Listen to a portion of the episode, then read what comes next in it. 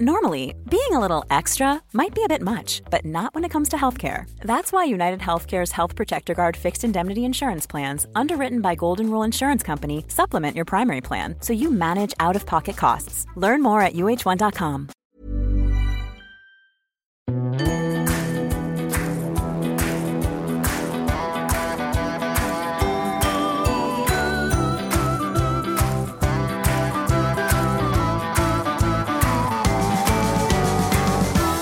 Welcome back to the Women's Podcast. I'm Roisin Ingle. Now, today we are going to be talking about the playwright Teresa Deevy, a woman who, by rights, should be a household name in Ireland, up there with the likes of Sean O'Casey and W.B. Yeats, but who was airbrushed out of Ireland's theatrical history. She had six plays on in the Abbey, as we say, from 1930 to 1936. And then Ernest Blythe took over the Abbey and rejected outright her uh, final work uh, that she proposed to them called A Wife to James Whelan and said, We have no uh, need of your work anymore. That was performance artist Amanda Coogan there talking about the incredible Teresa Deevy, who, as well as being an extraordinary playwright, also happened to be deaf. And we'll be hearing much more about her later. But before that, in a recent episode, we focused on those courageous protests happening in Iran. And we featured a woman called Mariam Mohit Mafi, who is an Iranian woman living in Ireland. And we had a great response to that podcast. And Mariam herself emailed us afterwards. And I wanted to read it out because I think her email shows the value of solidarity because sometimes when we cover things very far away, we think it doesn't make a difference, but it all makes a difference. And Mariam said, I hope you're keeping well. The aim for sending this email is saying thank you 1000 times for being an Iranian voice. During the last month, I received lots of texts from my non Iranian friends, colleagues, and classmates who have listened to the podcast, and they said, before they didn't know exactly what was happening in Iran and they'd no idea about the way Iranian women were being treated. It's all because of you Irish women know about us and are showing solidarity. By the way, it's so heartbreaking for me to hear the news about Iranian women who have been disappeared, raped, tortured, and killed during the last two months, or the ones who are waiting for their execution only because they are protesting. And at least you really helped us to make our voices heard. Kind regards, Mariam. So, like I said, it does help just highlighting these issues. And if you know anyone in your community, any Iranian women, um, just even showing solidarity can be a really powerful thing. And another story from Iran this week one of that country's most prominent actors posted an image of herself on social media yesterday, Wednesday, without the headscarf that, as you know, is mandatory for women in the Islamic Republic. Her name is Taraneh Alidoosti, and that act of defiance comes in the wake of those incredibly brave protests that we discussed on the podcast um, after the death of Mahsa Amini. And Amini, as we talked about in the episode, Mariam referred to is um, the 22 year old Kurdish Iranian woman who died in mid September after being arrested by the morality police in Tehran for allegedly flouting the country's strict dress rules for women. And the protest by Taraneh Alidoosti is important because she is one of the best known actors still remaining in Iran. Many of them have had to leave or have been detained. And she's been publicly backing the protest movement, posting that image of herself and also holding up a Kurdish language slogan of the protest movement reading Jin Jiyan Azadi, Woman, Life, Freedom. And she's a really big star. She was in The Salesman, which took the Oscar for Best Foreign Language Film in 2017. And she posted that she's not going to leave Iran. She's going to stay and she's going to stop working. She's going to stand by the families of prisoners and those killed. She wants to be an advocate. She says, I'll fight for my home. I will pay any price to stand up for my rights. And most importantly, I believe in what we are building together today. So I just wanted to say that um, on the Women's Podcast, we're thinking of all those women and girls in Iran and the men and boys standing with them. And we're also thinking about the women of Afghanistan who are under the same disgusting laws that restrict their ability to go to school and to live full lives. And we're going to keep talking about it. Do let us know your thoughts. Our email is the women's podcast at irishtimes.com. And thanks again to Mariam for coming on. And I hope she can come on and talk to us another time. Now, today we are discussing Irish playwright Teresa Deevy, and tonight on RTE there is a documentary being shown about her life called Tribute The Teresa Deevy Story. Teresa Deevy was born in Waterford in 1894, the youngest of 13 children. Closest in age was her sister Nell. She began to study in UCD in 1913. No mean feat for a woman at that time. That same year. Made by the wonderful performance artist Amanda Coogan, who has been on this podcast before. Teresa Deevy, in case you don't know, and many of you might not know, was an extraordinary writer who had six plays on in the Abbey in the 1930s before being sidelined, blocked from producing work for the National Theatre, and airbrushed out of the history of theatre in this country. We'll be talking about why, and you can sort of imagine why yourself. Apart from being an incredible writer and through her work, a commentator on life in Ireland, particularly the life of women in Ireland and the way their choices was restricted. She was also a deaf woman, and that's how Amanda Coogan, the child of deaf parents, came to be so interested in her work. The documentary, which I urge you to watch because it's brilliant, is on RTE tonight, but you can also catch it on the RTE player in coming days and weeks. I spoke to Coogan from her home in Belfast about the making of the documentary, about the life of Deevy, and about why we need to celebrate the legacy of this amazing woman. But I began by asking Amanda Coogan about her own life growing up as the daughter of deaf parents. I'm what you call a coda. So a coda is uh, this uh, beautiful term for a child of deaf adults is actually what uh, it uh, stands for. And so that means that my parents are deaf. And in and my parents are deaf sign language users as well. So in the house when I was growing up, I was the firstborn. It mum and dad communicated in sign language and I would have deaf cousins and deaf aunts and uncles. And so my parents were really very, very involved in the deaf community, very involved in agitating for deaf equality and deaf rights and the recognition of Irish Sign Language. And we did get the bill, the what we call the ISL bill in 2017. So it's it's it, it's been an amazing journey. You know, for somebody like me, uh, I was born in 71 and in the 70s, we didn't sign outside of the house. It was, you know, we didn't want to draw attention to ourselves. It was, you know, the monkeys gesturing at the bus stop as we're waiting for the bus, you know, all of these kind of uh, nodes. And, and so we just didn't want to be different. So we just kind of didn't speak on the street. And inside the house was a different story or we didn't sign on the street rather. Inside the house is a totally different story. And then we, when we went to the deaf club, that's where the deaf community met every weekend. And we codas, the little kids, just ran wild, amok. we went inside those, uh, the, the uh, door of the deaf club. It used to be in Rathmines and then it was in Drumcondra. And now they have a wonderful deaf village in Cabra. But we'd get inside there, everybody signed mum and dad were at different meetings trying to agitate for, you know, equal car insurance and getting better rights and this, that. And we just ran amok and screamed our heads off because nobody told us to be quiet. So mostly you would go to the deaf club at the weekends and just scream for the whole weekend, running around with your pals. You know, we were all codas. Yeah. We all had this. Fantastic. And all of that's really relevant to all of your work, I think. It feeds into all the things I've seen that you do or anything that you've been involved in, but particularly with Teresa Deevy. So tell us about how you came to do this amazing program about her. Well, she's she's just a fantastic figure with an amazing legacy of work left behind. She is from Waterford and she was born in the late 1800s 1894 in Waterford to a very well to do business family and uh, went to UCD to study, which is also an amazing thing in the um, uh, early 1900s, and went deaf from Meniere's disease. So this piqued my interest as well. We're always, I collaborate a lot with the Dublin Theatre of the Deaf, and we're always looking to uh, tell stories of the deaf community, the history of the deaf community within the work that we do, and also look for deaf role models. And Leanne Quigley, the very brilliant um, artistic director of the Dublin Theatre of the Deaf and chairperson of the Irish Deaf Society, came along to me uh, many years ago saying, Oh my goodness, look at this person. Like literally, she is a deaf woman who wrote plays and and was very very successful. She had six plays on in the Abbey Theatre in the 1930s. Amazing.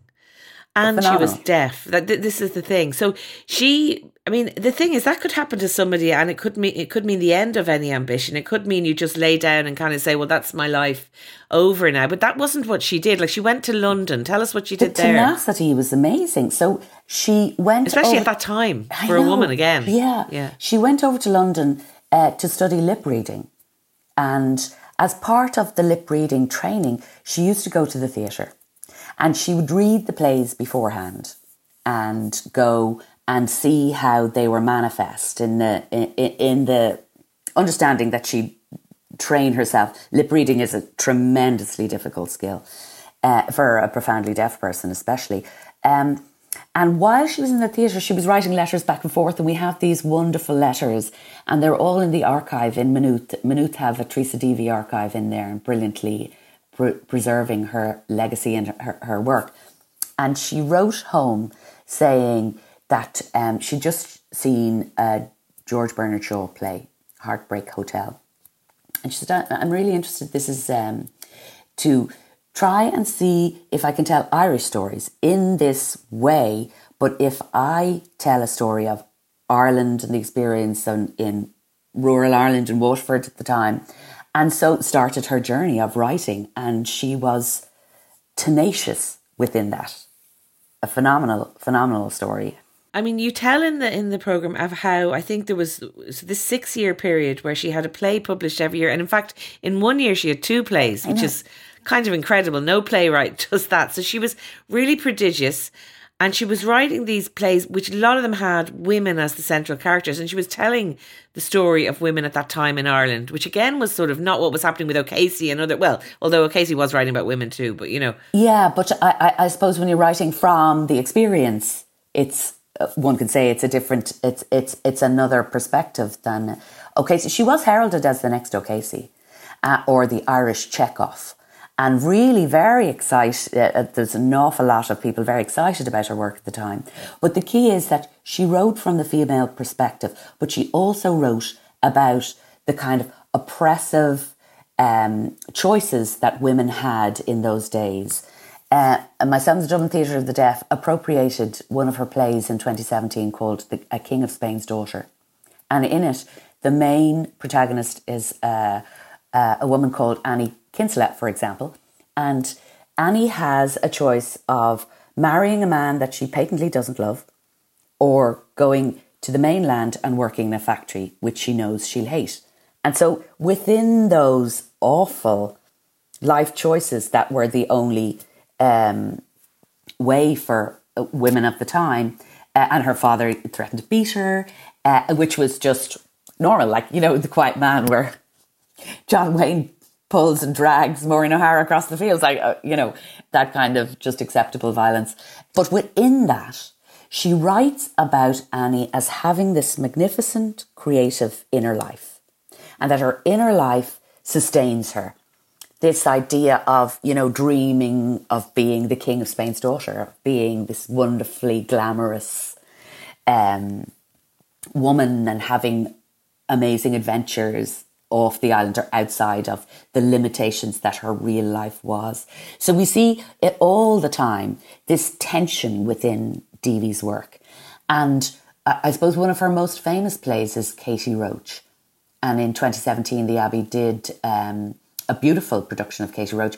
And Katie Roche was an illegitimate girl who who who who, who lived in a big house and was uh, uh, about to marry uh, the man of the house. So again, uh, um, speaking of illegit- uh, illegitimacy at the time was almost unheard of. I mean, we know we are living through remembering the legacy of the institutions and what happened to women who got pregnant outside of wedlock and all of those awful traumas that brilliantly as an Irish society we're dealing with and remembering and trying in some way to apologize for and uh, recover uh, those reputations. So uh, uh, she was talking about them at the time.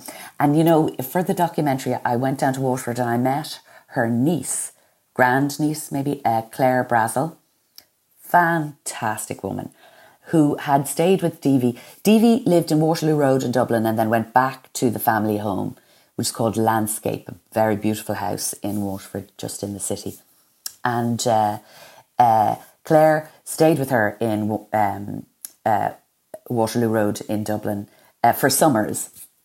And she said she was brilliantly eccentric. But actually, Claire was telling us that she had a brother called Father Jack, who was a priest, who was totally against the kind of uh, stories that Deevy was writing.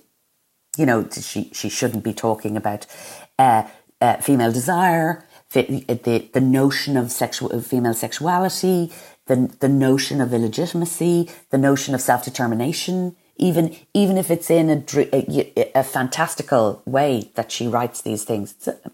And, and really, and there was criticism of the church in her work as well, yeah. which he wouldn't have been too pleased about being a priest. yeah, absolutely. Well, absolutely, absolutely. Yeah, you know the the kind of fascinating thing. We have no documentary evidence, but I have the joy of being an artist and not uh, um, an academic. Is that um, she had six plays on in the Abbey, as we say, from 1930 to 1936. And then Ernest Blythe took over the Abbey and rejected outright her uh, final work uh, uh, that she proposed to them called A Wife to James Whelan. Can we just go into that a little bit? Because you set the scene very well in the documentary where you kind of talk about this new Ireland that's emerging. So the Constitution has been or is being written. Is being written. Um, you know, we're sort of deciding who we are as a nation. And Ernest Blythe was a former minister in the government, and he was very much with De Valera in the kind of idea of Ireland that they wanted to create, which was this oppressive to women, kind of keeping women in their place. In the Constitution, there was that line about which is still there: a woman's place is essentially in her home. Um, and here was Teresa Deevy, who was writing work that was completely contrary or counter the counter narrative to that. And and your man Ernest Blythe, who was managing director of the Abbey, basically put a kibosh on her playwriting career. She, he wrote her this letter, didn't he, when she she submitted this play? Yeah, and said we have no uh, need of your work anymore. Don't submit any more work to us, basically. Yeah, yeah, literally outright. And that play was stop. rejected. That play was rejected, and and interesting. The Constitution was published in 1937, the next year, probably within months of that reject her being, I suppose, ousted her being sort of told in a way, keep to your lane and get back to your house and maybe just yeah, be a, a yeah, woman in the way no, we know. We, we have no need of these kind of stories. Yeah. But but it's just just reiterate again. I know you did say it earlier. Like she was the kind of new Sean O'Casey. The the Abbey was looking for the next big thing. She kind of was it. She was prolific. She was acclaimed. She was getting all the accolades. So she was poised to do that. And he said, "No more. We don't want your stuff." Absolutely lauded, fated, really excited. People were very, very excited about the story she was telling. Um, we, oh, I, I think we have to frame it as well in that she was a deaf woman, so she couldn't have the pints in the flowing tide or wherever, wherever there was a, the equivalent at the time. You know, her sister Nell kind of acted as a kind of an interpreter for her. But I would say, and, knowing deaf people as as well as I do, crowds and groups of people, it's very, very difficult to manage the communication in those. So I suppose that she was quite singular. She wrote her work, she submitted it, it was produced. She went back, she wrote more. So it wasn't all that uh, lovely networking or the boys' club as it was then. She and so she was ousted and could do nothing about how uh, the, the rejection started. I mean, she did. It wasn't the end of her she did move on to write radio plays that were produced for the BBC and for RTE. But you know, when she went deaf, radio wasn't invented. So she didn't know what radio was. And we know it's actors standing at microphones. There's not very much body Expression, communication yeah. through the body. It's all through the vocal cords and how you produce something in words uh, in this beautiful linear way. And she, we have letters of her asking permission for a pass into RT, the RT recording studios so that she could stand outside the window and watch how the actors were speaking her lines. Uh, uh, uh, the tenacity is so inspirational. She's just amazing. Because she wanted to, um, even though it was radio, she wanted to kind of experience her plays even though there wasn't going to be any props or costumes or anything or like that. She any kind of movement it. or embodiment yeah. for it. Yeah.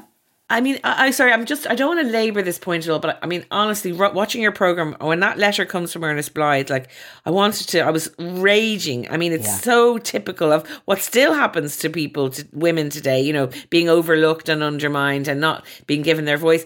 I mean, it makes me so sad. And I know she wasn't in the palace or the Flowing Tide or whatever the pubs were. She wasn't able to do all that. But did like who was around then who could have gone hang on a second what man why wasn't she championed by anyone? Why wasn't there anyone to go hang on a second we need to get Teresa Deevy riding for the Abbey. Was there nobody who was championing her and could have stopped well, Ernest Blythe? uh, Lennox Robinson championed her from the very beginning and he directed her work encouraged her all the time uh, and uh, you know the, the lovely gossipy bit is that um, uh, W.B. Yeats didn't like her because she didn't okay. let him rewrite parts of her play, which is glorious. Right. But she I had, love that. I know. She had great letters from Jack. Jack B. Yeats and herself had a great relationship and he really admired her work.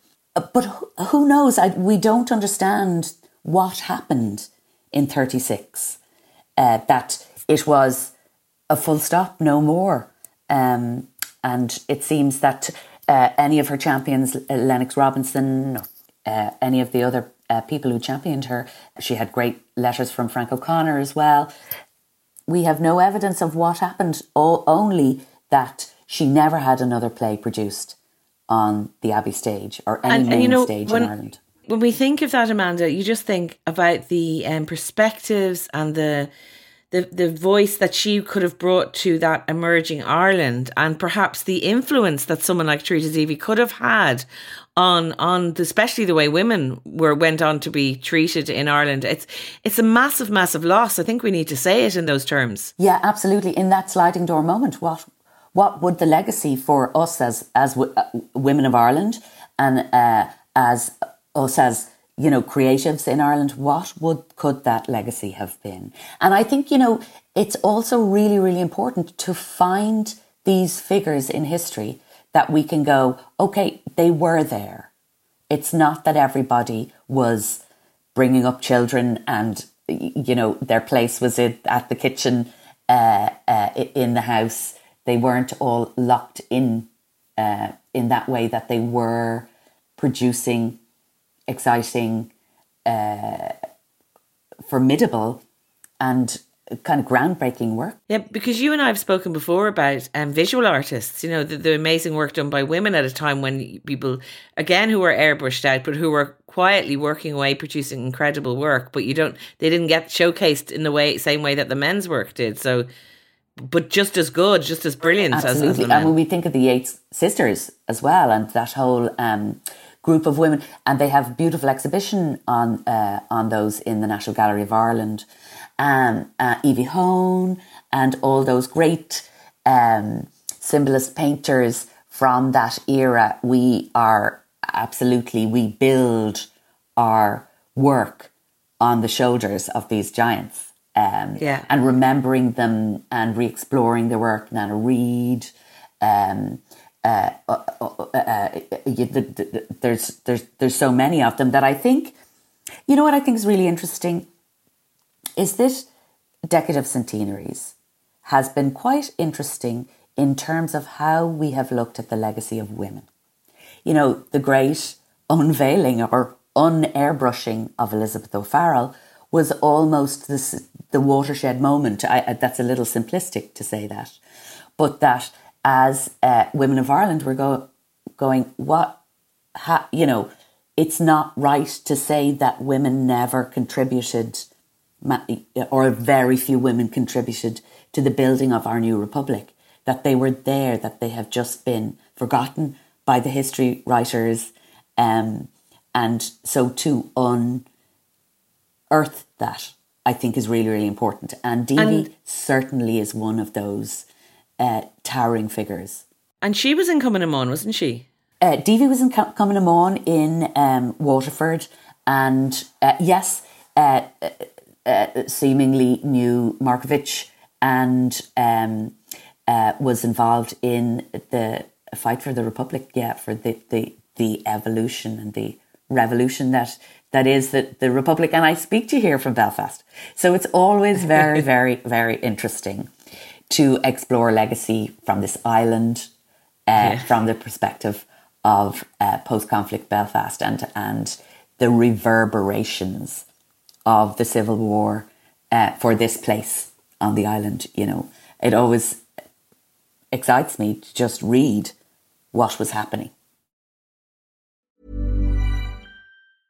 Ryan Reynolds here from Mint Mobile. With the price of just about everything going up during inflation, we thought we'd bring our prices down. So to help us, we brought in a reverse auctioneer, which is apparently a thing. Mint Mobile unlimited premium wireless. Have to get 30, 30, bit to get 30, bit to get 20, 20, 20, bit to get 20, 20, bit to get 15, 15, 15, 15 just 15 bucks a month. So, Give it a try at mintmobile.com/switch. slash $45 up front for 3 months plus taxes and fees. Promo for new customers for limited time. Unlimited more than 40 gigabytes per month slows. Full terms at mintmobile.com. A lot can happen in the next 3 years. Like a chatbot may be your new best friend. But what won't change? Needing health insurance. United Healthcare Tri-Term Medical Plans are available for these changing times Underwritten by Golden Rule Insurance Company, they offer budget-friendly, flexible coverage for people who are in between jobs or missed open enrollment. The plans last nearly three years in some states, with access to a nationwide network of doctors and hospitals. So for whatever tomorrow brings, United Healthcare Tri-Term Medical Plans may be for you. Learn more at uh1.com. So let's go back to Teresa because you you you then are working through the documentary. We see you working on this piece, possession um, with with the theatre for the deaf and with the those brilliant um, women from that. And it's really interesting because I've I've never seen a documentary where there's a lot of silence because obviously you guys are sign languaging to each other. I think that's it's Mind the Gap Films made the documentary. It's fantastic, but I love the boldness of that. That you're actually watching telly and for quite a few couple of minutes you don't hear anything. Yeah, I Just mean was a really brave decision from Claire Dix. Claire Dix is the filmmaker who directed this, and she has she has a wonderful over of work herself. And I was absolutely thrilled when Bernadine, Bernadine Carraher from Mind the Gap Films, uh, brought myself and Claire together. Just a dream, a dream team. She's an amazing artist. Um, and I was thrilled to work with her. But Claire was so brave, I suppose, um, to, she, she, they recorded myself and Leanne Quigley and Alvin Jones, who are these brilliant deaf artists who lead the Dublin Theatre of the Deaf. And the three of us just sitting around working things out what are we going to oh my goodness what, how are we how are we going to approach this what are our ideas what are so we used sign language and this is fascinating we used irish sign language as um, the kind of uh, groundwork for the choreography that we made in this but actually irish sign language is one of the most gendered languages in the world phenomenal wow.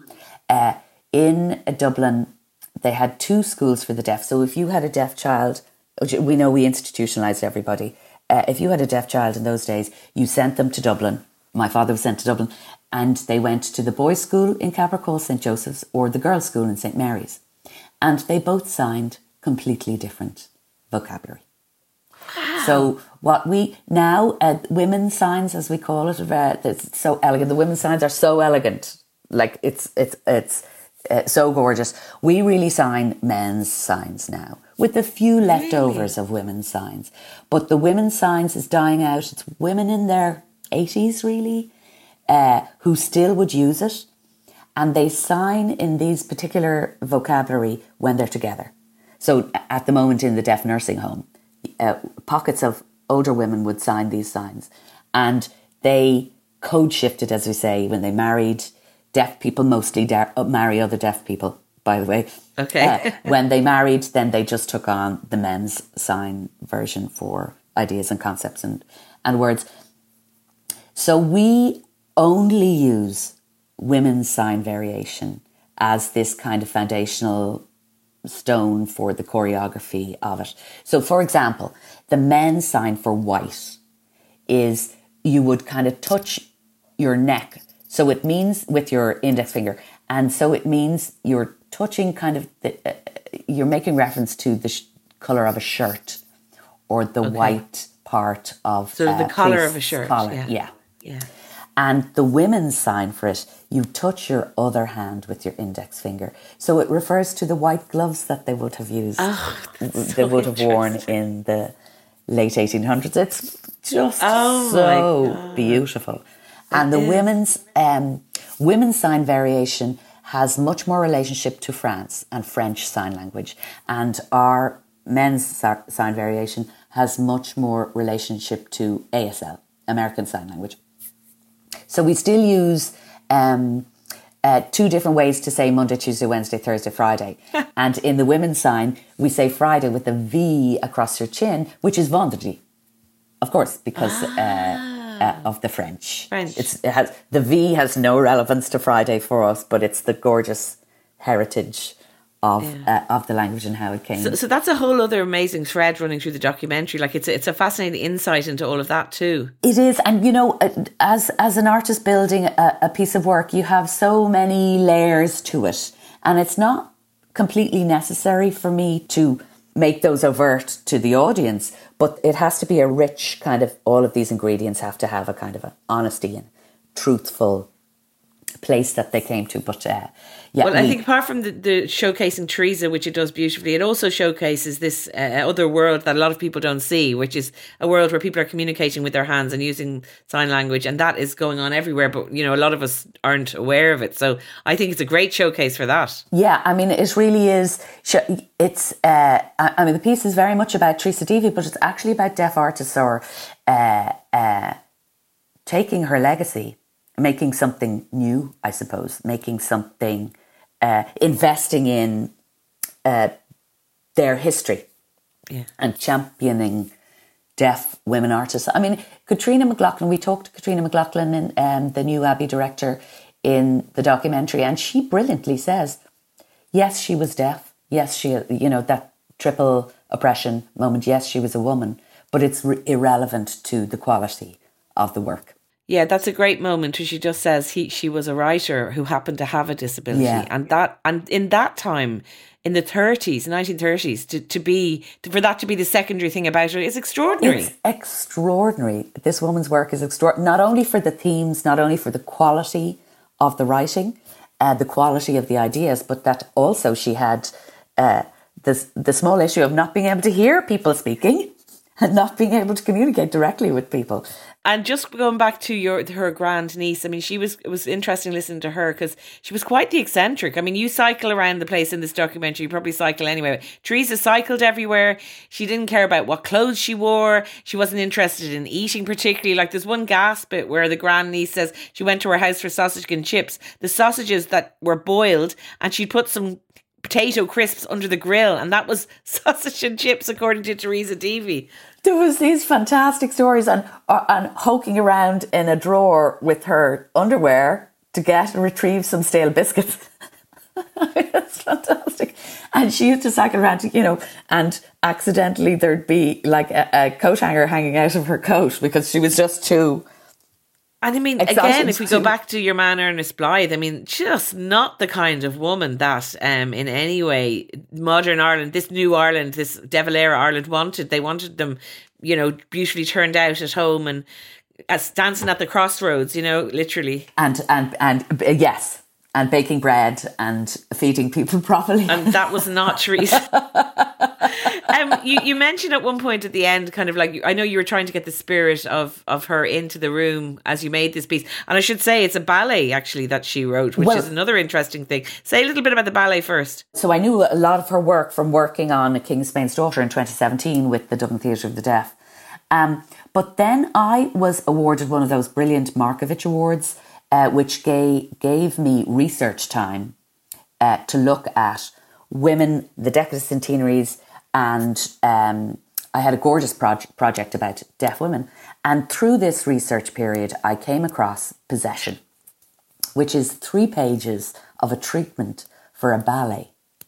Now, that, Roisin, is like mana from the artist's universe coming down into my lap because you know, I'm a performance based uh, visual artist. I don't often use text or words within my work, or I treat it very differently to our, I suppose, our literary theatre. And she, Teresa Deevy's work is literary theatre.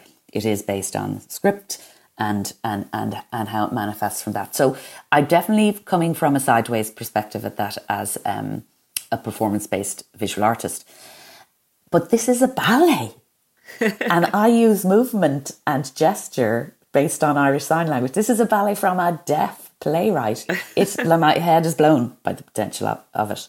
Um, and so we we dived into it, but also it is her take on Antoine, our kind of foundational Irish myth, and she tells it from Queen Maeve's perspective as well. Of course so she again, does. Of course, she, of course she does. It's Teresa Deevy.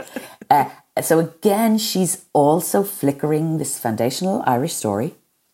And we know it, I know it from the brilliant Louis le Brocquy and the uh, Kinsella uh, translation and the magnificent tapestries that le Brocquy uh, uh, made then. Of course, always the visual artist. You can't take me out of the visual arts world, but um, which is all about war and gatherings and battles and Cuchulainn. And I think he has one image of Queen Maeve pissing, which actually I absolutely adore That's that. cool. Yeah. But Deevy then took uh, this and really tells the story of this the, the want of possessing the bulls. The white bull she possesses, and then King Ailill, her husband, takes it, or the, the bull moves to that, to his side, and then she goes looking for the brown bull, and she goes to Dara in uh, the Cooley Peninsula, and uh, through a little bit of Schadenfreude, they lose the brown bull, and everyone starts fighting and murdering each other, and death and destruction is everywhere. And she talks about it, this little treatment, this three page treatment, talks about Maeve literally being distraught at looking at the devastation that the want of possession has brought upon us. And uh, so I'm, I really read it as a huge anti war play. We, we don't know when she wrote it. We think it was probably around the 50s. I like to muse that it was possibly at the start of the border campaign. Who knows? Um, who knows? This is just musing from an interpreter yeah. of her work and somebody who wants to do great service to her ove in those yeah. ways. But it's just a magnificent take on a great Irish story, which I don't know how we framed the tone. Myths, isn't it? And yeah. Part of our and cultural myths. It is, and, yeah. and and kind of really fundamental to a lot of of the stories of this island, and massively, and, yeah. yeah, and and and gorgeously the Ulster, Ulster cycle, gorgeously contentious when when you're speaking of, uh, of it. And again, it's so ambitious of her. I mean, the, yeah. a ballet based on that, like it's you know huge. Yeah, and uh, and again, as a deaf woman, she gives notes of how she thinks the music should be loud now, thumping quiet, uh, the spirits of pity and remorse, all of these notes yeah. she has on the um, musical element. I'm hoping, I'm hoping to do a full scale production of it because actually what we did was we took four scenes. Right. And made um, the Possession project up to now. And we made it in the Hugh Lane Gallery and in a Athy for their Sign and Sing Festival. It's a small deaf community festival in a Athy. And we did it down in Waterford just a couple of weeks ago for the Imagine Festival. Um, we've been working really closely with the SETU, former Waterford Institute of Technology, and now, now changed to um, Southeastern Technical University. And they have two um, uh, lecturers in the drama department, Una Kealy and Kate McCarthy, who are experts on Deevy's legacy. Of course, Brilliant. her being from Waterford, and they were absolutely amazing in this journey. And Claire followed us meeting and chatting, and they were literally showing me some letters of Deevy when she was men- mentoring another playwright, James Cheasty.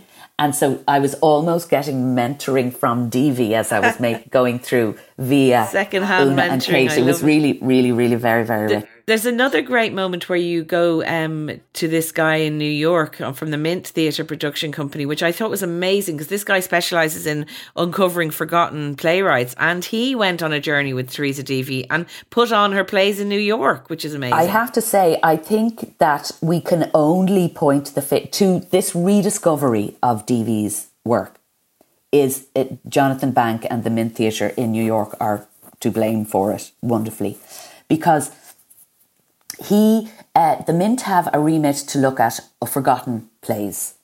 uh, and he went through the Abbey's list of productions and literally wrote down all the women's names. And as I said, I wrote down the women because they're the ones mostly that are forgotten. And he said he just kept writing Teresa Deevy. Oh, she had another one. Teresa Deevy. Oh, she had another one. Teresa Deevy. Oh, she had another one. And he took himself off to New York's Public Library. And because she was published, she had some some of her plays published. He was able to, like within a couple of days, Amazing. get his hands on the work. And he decided really, really shrewd, really cleverly to put on he thought one play of hers was not going to be enough to kind of really explore her legacy and her work and see was her reputation was her reputation worth remembering and is it um, worthwhile producing these things and he thought one wasn't going to be enough two three and so he ended up putting on wife to james whelan which is the very play that the abbey and ernest blythe rejected and got amazing um, notice in the New York Times. The review said the Abbey made a mistake in 1936. Oh my god, I The love that. Abbey The made a Abbey made a mistake. in the New York Times, no less.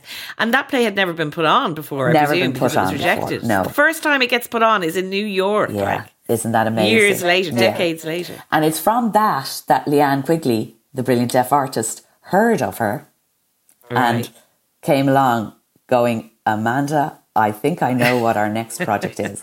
And so since then, we've been really investigating her work. But Possession it is is really much uh, more fit to my work and the Dublin Theatre of the Deaf. It's always the, our collaboration is always, is really wonderful, always very very rich. But they are theatre makers, and I'm an artist that works mostly in the gallery and uh, museums.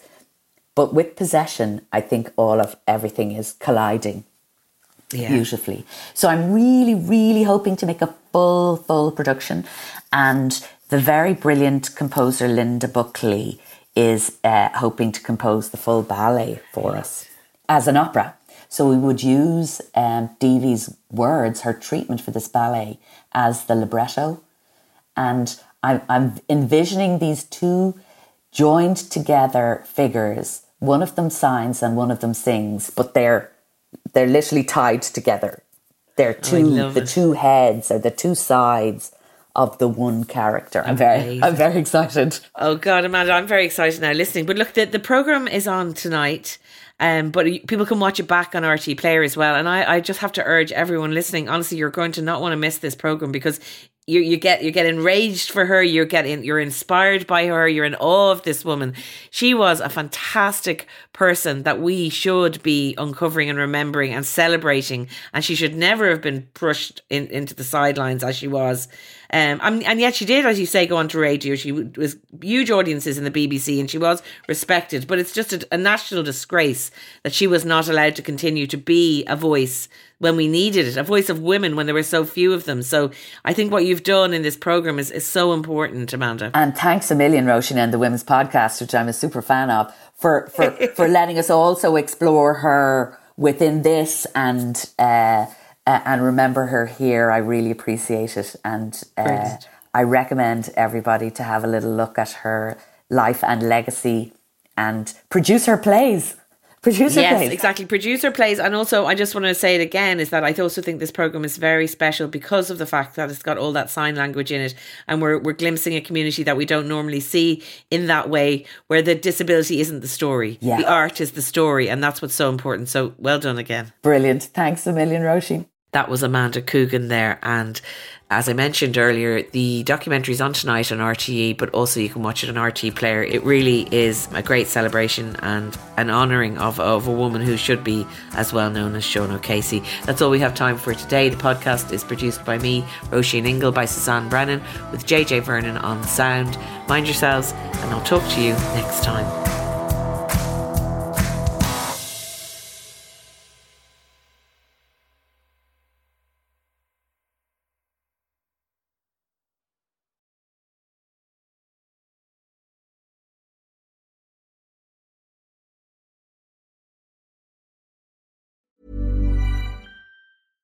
Hi, I'm Doree Shafrir, And I'm Kate Spencer. and we are the hosts of Forever 35. And today we're talking about Club Med, the best all inclusive getaway for families. Today, Club Med has nearly 70 resorts worldwide, from beachside resorts in the Caribbean and Mexico to magical locations in the Maldives and Morocco to ski resorts in the mountains from Canada to the Alps. Between their all inclusive family programming, wellness offerings, land and water sports, and their French heritage inspired food and drink offerings, Club Med is the best way to elevate your family getaway, no matter which location you're at. To learn more, visit clubmed.us.